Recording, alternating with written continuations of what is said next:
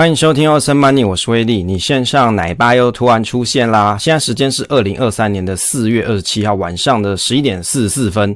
今天我们单元是生活闲聊单元，生活闲聊与你生活在一起呀、今天我们的题目是双面硬省钱、月配息 ETF 以及日本活得老风险，最后是反牛群啊，大概有以上这些内容啊。首先一开始部分跟大家分享一下育儿生活。最近我小朋友啊，我儿子开始会叫爸爸妈妈。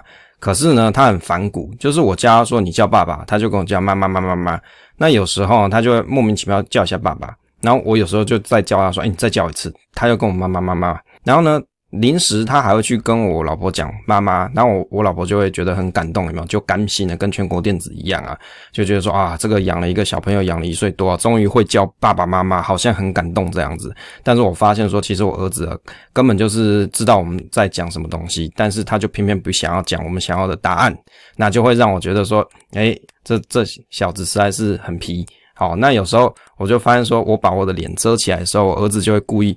跑过来把我的手扯开，那尤其是在床上的时候啊，那他就会跑过来把我的手打开，那有时候还会再打我脸两下。那我如果我一直都遮着脸的话，他就会哭哦，就是他很想要看看他我的脸呐。那我觉得这是蛮有意思的，就育儿生活跟大家分享。接着来跟大家分享，我们在威力财经角 FB 上面啊，有一则文章啊就被转分享了两百三十次啊，这蛮有意思的是，这本书其实叫做《不生气变成》。以变身有钱人啊，这一则书，其实我在这篇文章里面只是在写说我的心得摘要啦，并没没没有把我完整的读书心得贴在这上面，因为完整读书心得我还在整理当中，大概会在五月的时候在我们方格子上架。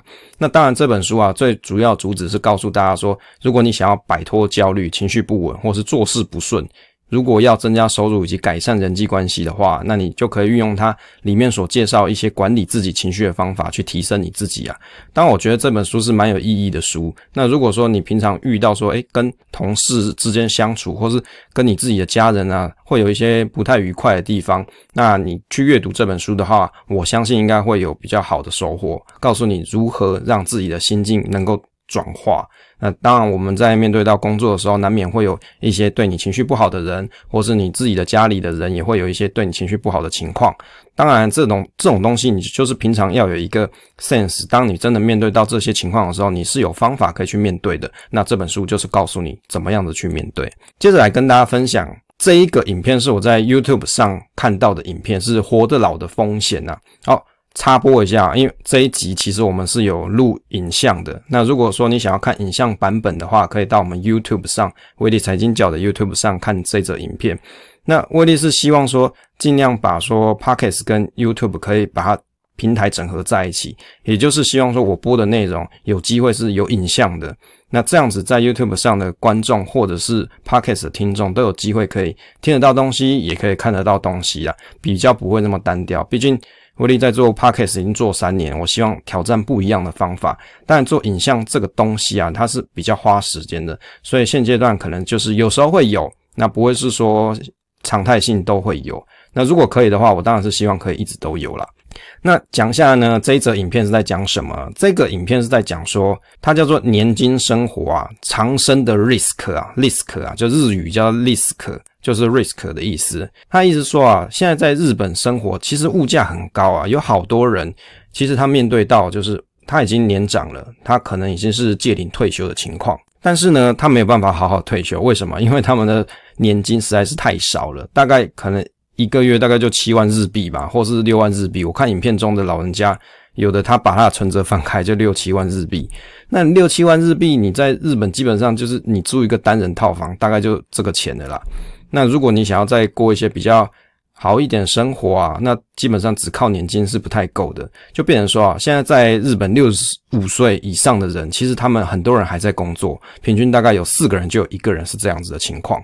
所以你你从这个东西，你就我们就可以反思说，诶，现在在台湾的我们，未来会不会遇到跟日本一样情况？为什么？因为日本人的少子化跟老年化是比台湾人还要严峻的。那他走在我们前面嘛，那台湾人也。逐渐的迈入一样的高龄化社会，所以这个影片让威利比较有一点感触啦，就是大家可能你在平常啊，只是忙碌上班之余，你可能没有好好停下脚步来思考一下，当你退休的时候会是一样这样子的情况吗？你会指望着政府给你的退休金吗？你只会想说啊，就政府劳退给我，就靠这个生活而已吗？其实我觉得这样子的风险是很高的。那在另外一个岛屿的日本人，他已经展现给我们看了，现在他们就面对到这样子的情形。那在这则影片里面啊，那威力是有用了我们这个 Chat GPT 啊，去把他们的这个内容去做一些分析啊，所以我大家可以用 AI 告诉帮我会诊的资料跟大家报告一下。这个六十五岁仍然在工作的人，就是每四人有一个人。那有什么问题呢？最主要是他们的住房的贷款或是租金的问题。再就是最近物价上涨情况比较严峻。那有些退休的夫妻，他们其实是没有什么钱可以出去去玩的。那另外退休人只能通过打工来去补充收入啊，让他们的收入可以增加。那另外有个阿伯啊，他就表示说啊，他每天都要工作，因为怎么样，食材的费用啊。每天都在累积，甚至有一些电费，或者是有一些正常的支出，它是没有办法支应的。那甚至还被停电过哦，就是已经穷到要被停电了。那他们的月收入呢？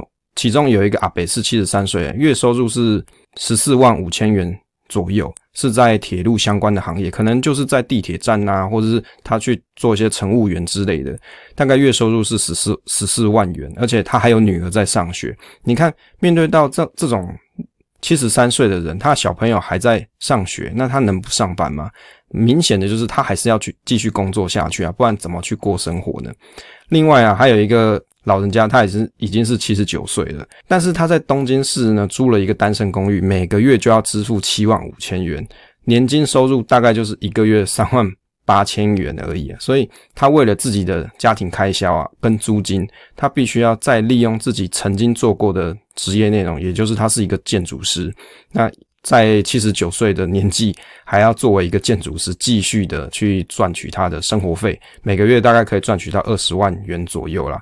当然，他未来是希望说可以去搬到比较便宜的老人住宅区当中，好，大概可以再便宜五万块钱的租金，那比较可以省钱。那从他们的故事，就会让威力觉得说，诶，有好多人在谈说，我好想要早点快点退休哦。可是你看，在对对面这个岛屿的。国家的人们，他们还在为他们的生活打拼呢，即使已经是老年的状况了，那就会让大家停下脚步来想一下，诶，我是不是从现在就要开始做哪些准备，可以让我在 六十五岁的时候好好过一下生活？不要说我在六十五岁的时候我还在街上扫地，哦，那真的很辛苦。我觉得可以去做一些不会那么辛苦的劳力活，例如说你可以当 consultant 嘛，你可以当顾问。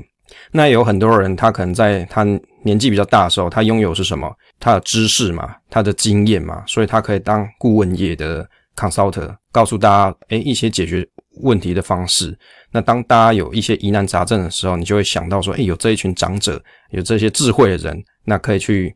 去咨询，那老人家他就有机会利用他的知识来赚取到他的生活费或者退休的资金呢。我觉得这是蛮好的，也是威力觉得说未来真的退休的时候可能可以尝试的一个方法。另外一则 YouTube 影片啊，是威力看了一则影片，是在讨论到日本人平均的资产额。但，日本人的平均资产额是多少？这则影片里面是在讲到日本金融资产跟储蓄金额的平均跟比例，也就是在日本。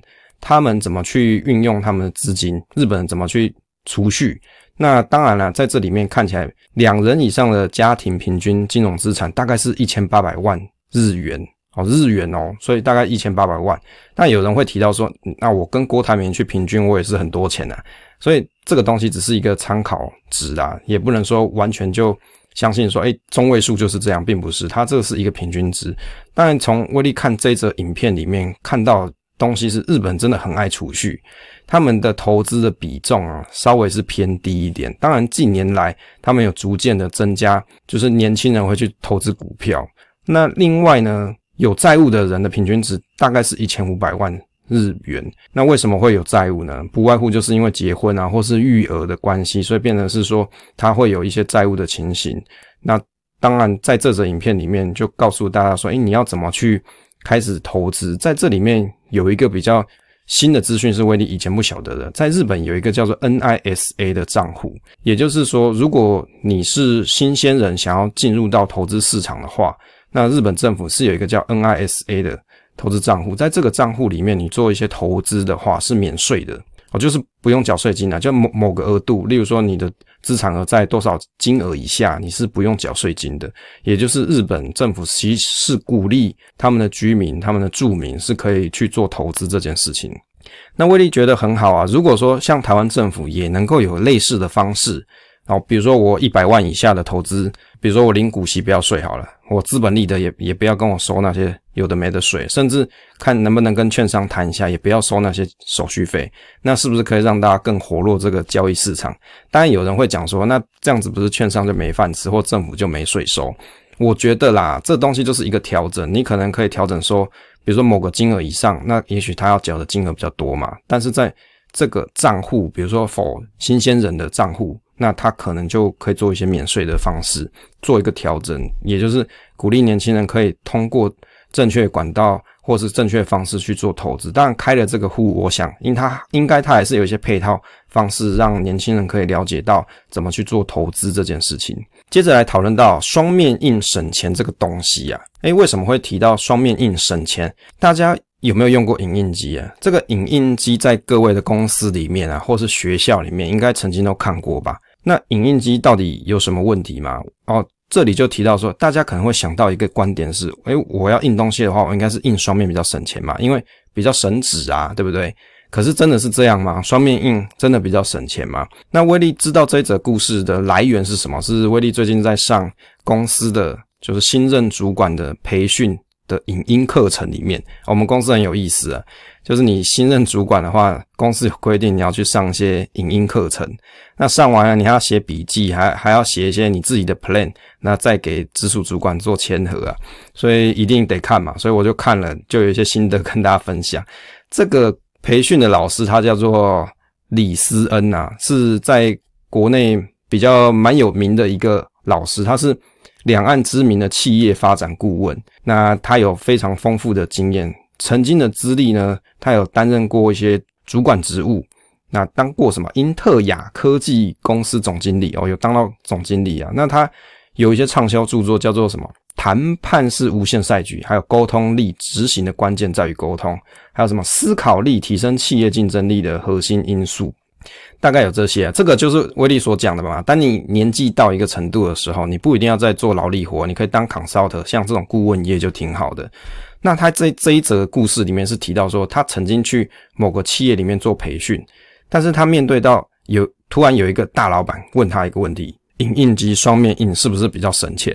哦，他临时就想了一下，就想想想说，诶，这个答案叫做不一定呢。为什么？影印机双面印真的比较省钱吗？大家直觉你会去想说，那我可能是省纸，可是事实上是不一定。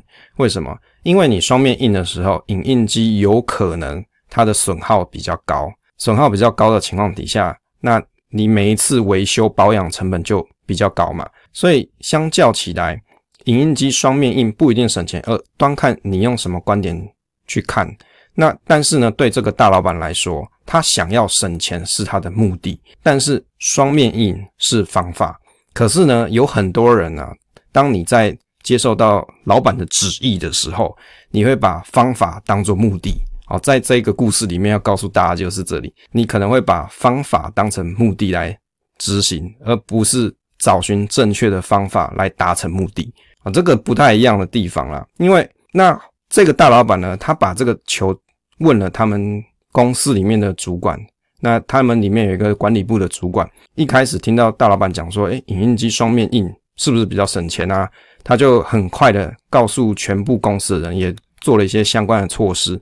就告诉大大家说，诶，你要去影印的时候，你要先从双面印哦，甚至他会把双面印这件事情贴在影印机的墙壁那边。那另外，他也放了两个纸箱在影印机那边。比如说你是印单面的人，那你就放到纸纸箱单面的；如果你是印完双面的，你就放到纸箱双面的。就是他会做一个回收啦。比如说你现在只有印单面的人啊，而且你这个纸上没有什么机密的话，你还可以再拿来重复利用一次嘛。但是呢，有一天这个大老板啊，他在茶水间的时候，他就听到一个女同事在讲话哦，他偷偷听的，他不小心听到。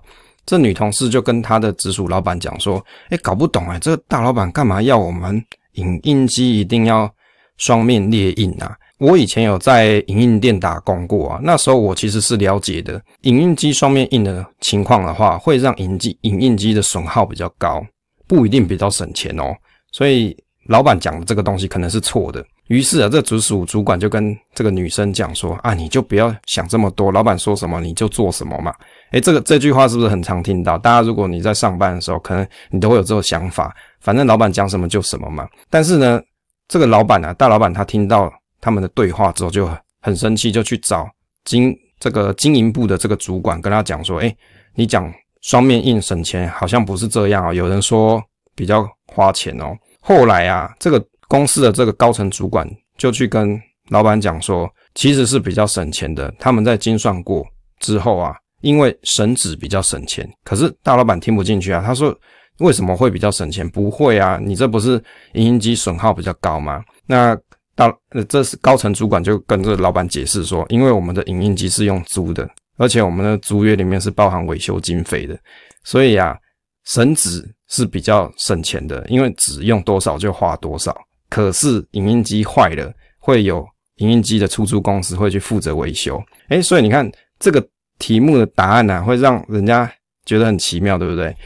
照常理来说是双面猎鹰比较便宜嘛。可是事实上，有人的看法是，你还要负担维修经费的情况底下的话，你不一定有比较省钱。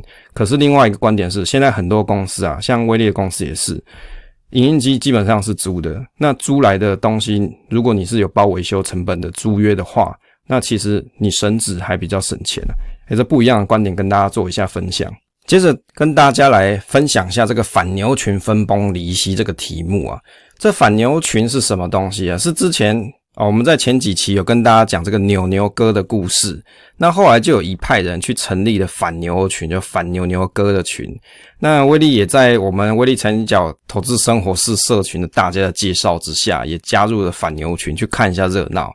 那看一看就发现，诶，怎么奇怪？这这版主他就退群了，那突然就没有在这里面，好像又跑到别的群里面去了。那有人就讲说啊，这个。版主他可能是诶、这个杨妹妹派的，所以他看大家有些是反杨妹妹，他就不开心，他就跑掉了。那威力是觉得雾里看花啦。那后来这个反牛群啊，又换了好几个版主，换完之后，现在名字改成叫做那些年我们一起监督的财经网红，也就是他的群名呢，根本就已经改掉了。那在里面反而就会去讨论到各各式各样的财经网红。那我就觉得很奇怪啊，本来不是在反牛嘛，好像后来就走位了，好像就不是这样，连版主都不见了。那也有人有各种的，比如说阴谋论啊、猜疑之类的。那当然，后来威力看一看就觉得啊，好无聊，他们都在一直聊这个东西，我就退群了。那其实从这个东西里面，威力的心得是啊，其实在这些公众人物，比如说一些财经网红，他就很想要说，诶，我可不可以弄一些订阅的方式啊，或是。通过类似像牛牛哥这种方法啊，比如说可以去类似像直销传媒的方式啊，可以吸取很多资金这样子运用。但我觉得有些东西游走在灰色地带，还是不要这样做比较好。那当然，这一些人他们各自有各自的立场，就很有时候会看到在反牛群里面啊，有些人会在那边吵架，在那边讲东讲西的，然后最后有些人就不开心就退群。那我是觉得啊，像牛牛哥的事件是给大家一个借鉴啊。如果你要去做一些订阅分享，本质是不是坏事？重点是你要提供有价值的东西，而不是一个空头而已。那甚至你的东西不要是让人家会联想到，诶，什么啊？比如说可能有违反一些吸金的这些条款的，那我觉得这样可能就还好。那很多人呢、想看热闹的话，你可以到这个反牛群里面去看看。他现在已经叫做那些年我们一起监督的财经网红了。那我觉得里面现在聊来聊去的东西好像都已经走位了。不过里面好像有一些蛮厉害，大大存很多股票。如果你是存股族的话，搞不好里面还是可以认识到一些有趣的人物。好，接下来看一下这个高股息 ETF 谁在买哦？最近看了 PTT 有讲到这一篇文章，是在讲说高股息的 ETF 谁在买哦？那这个。ETF 啊，其实里面文章内容是在讲八七八啦。他在讲说，其实大家会去投资八七八的，很多人就是你投资了就只是在想着领息而已。那如果你是投资正二的话，你可能要考虑，诶，我什么时候要卖股票？所以在心态上面其实是有巨大的差异的。那当然，它里面有讲到说，诶，有些人讲说正二的长期绩效是赢八七八，他认为是同意的。但是事实上是存八七八的人的库存张数是远大于正二的持有者。那光零股息部分可能就赢过正二的资本利得。那我觉得其实底下推文又开始重复老调了，老调重弹，就要在吵说啊，其实你这个左手换右手啊，你领八七八，如果台股不好的时候，八七八股息也配得不好啊，正二啊可能还是比较好啊之类的。那我觉得高股息的 ETF 它一定还是有所谓的客群啊。那为什么会这样呢？有的人就真的不想卖股票嘛，他就是想领股息的人是很多的，所以我觉得这两派都有各自的见解。如果你是新手投资人的话，是或是你已经投资一阵子的朋友，其实你在看这些文章内容的时候，你还是要坚持你自己本来的投资方式、自己的投资见解，而不是随波逐流。有的人讲说买正二很好。那你就一股脑去买，可是当你面对到市场很大幅的波动的时候，你可能就很紧张了。所以不是不能买哦，而是你买的这个额度不要超过你的心理所负担的程度，或是你经济能力负担的程度，当然是 OK 的。但如果你没有办法承受的人，那有些人就会选择去选一些低波动的个股，或是高股息的 ETF。那在它可以长期持有情况底下，都是一个好投资啊。这是威利的观点。接下来看一下这个月月配 ETF 好不好啊？基本资料，这是比较新的新闻啊，大概是在四月二十七号出的新闻，是零零九二九富华台湾科技优息 ETF 基金。在这个基金里面，它所主打的是什么？它叫做月月配啊，每个月都配给你，啊诶，爽不爽？哦，这有的人就觉得很爽，为什么？因为以前有人会去参考像古雨老师所写、所分享的，你要去买一些 ETF，看看怎么去配，配出每个月都可以领息啊。这样子让你很有动力，每个月都有领到息的那种感觉，就 Kimoji 以内哦。所以，但是呢，现在投信就发现了这一块甜饼哦，很多人都想要嘛，那他干脆就开发一个这种金融金融产品给大家，让你有机会可以直接买这一档就搞定一切事情，然后就不用再烦恼说我几月买什么，我要在几月又再买什么，然后再配在一起，我每个月才能领，不用了，他这一次一次就搞定，就是月月配给你就。是不是就感觉很爽？有些人就很想每个月领东西嘛。那这一档 ETF 因为它很新啊，有一些公开资料啊，其实是还没有的。那威力是先参考了复华投信的公开说明网页，那所截取的图片跟网站的资料也只是局部啦，那也都是从公开资料上面所截录下来。当然，大家有兴趣，你可以自己去看。那威力也没帮他业配啦，因为这东西很新，我也不是那么熟悉它。但是我想先针对它所公开的。这些文宣资料跟大家做讨论。那看起来这个保管费是零点零四二五，好像没有到非常的高啦。但是如果你还要再加上日后的，比如说因为它月月配嘛，它可能也会做一些换股的动作。那这些东西你可能要持有观察一年以上哦，一年或是两年以上去看才会比较可靠。刚新出的时候啊，这些都先当参考，因为你还是不知道它实际上运作之后会花费多少钱嘛。那当然。它的牌发牌的价格，发行的价格是新台币十五元啊，所以也不是那么高。近期所发行的这种 ETF，它上市价格都不会太高，最主要还是吸引各个投资人可以去做投资嘛。就比如说一些小散户啊，你比较资金没有那么多的，那你有机会去做购买。这个月配 ETF，我看了一下它指数的编列规则，大概它是在讲说，它采样的范围是市值前两百大，而且达五十亿元的股票，而且它有做一些流动性筛选啊。这个我觉得各 ETF 大概都会有，所以也没有什么特别的。再就是它有提到说，基本面的筛选，它会通过，例如说 ROE 波动度平均值利率，还有现金股利变异系数。长短期本益比差距这种五项基本指标啊来做筛选，其中这里面威力比较有兴趣是在于这个现金股利变异系数这个项目，看起来它会依据现金股利去算变异系数，也就是说可能离平均比较远的这些标的，它就会去筛选掉。那于是它可以做到景气循环股票这种股个股，它可以筛选掉。也就是他不要去选到突然配息很多，或是一下又配息很少的股票，所以他在文宣里面有特别提到说，景气循环股 out 了。哦，这边就是根据这个基本筛选里面的这一项指标来来做的。那指数的成分股里面，股息殖利率加权哦，也就是它的加权方式是参考股息殖利率，再就是个别成分股的权重上限是十 percent，它还是有定一个十 percent 啊，因为有的人就很介意嘛，很 care 说，那我有的标的啊，这权重超高，这样会不会让整个标的都会变成某个股票的形状？有的人会这样嘛，就像零零五零很多台积电一样嘛，所以在新发行的这种 ETF 多半都会有把。权重上限所加上去，再来是以当年度宣告的现金股息进行筛选，精选四十档成分股，所以它的成分股呢就是四十档啦，主打就是全台首档月配 ETF。那好处就是，假设你会很害怕那种缴二代健保补充保费的人呐、啊，那通过这一档 ETF 有机会可以让你不会扣到，因为它每个月都配给你嘛。假设你今天你买一百万股息啊，殖利率五 percent 来算的话。一年给你五万块，假设一次发给你的话，你就超过两万上限了嘛？那你就有机会是要去缴到补充保费的。可是它是每个月都发给你哦，每个月发，也就是这个五，举例这个五万啊，你要除以十二，你除一除，可能一个月就没有到两万块了嘛？那你就不用再去缴补充保费，是不是一个很聪明的方式？假设你今天是大户，然后你好多股息哦，我股息超多，像有些大大，我们群里有些大大，他可能股息百万嘛，那你股息百万，你一次领的人，你就会很痛嘛。但是你买这个标的的话，他每个月帮你切，帮你切切切切切到你就不用缴补充保费，是不是就有机会？感觉不会。花到那么多钱，但我觉得啊，真的你股息很多人，你可能也不会只买这一档啦，那你也不会只有一个 ETF，甚至你还有个股其他的配置方式，让你可以不用交到这么多费用。但有的人会讲说啊，这个费用有什么关系？反正就缴嘛，我就是有赚钱所以才缴，也无所谓，这也 OK。但是有的人他就会希望说，我要能省则省，那这个 ETF 呢，他就有做到这件事情。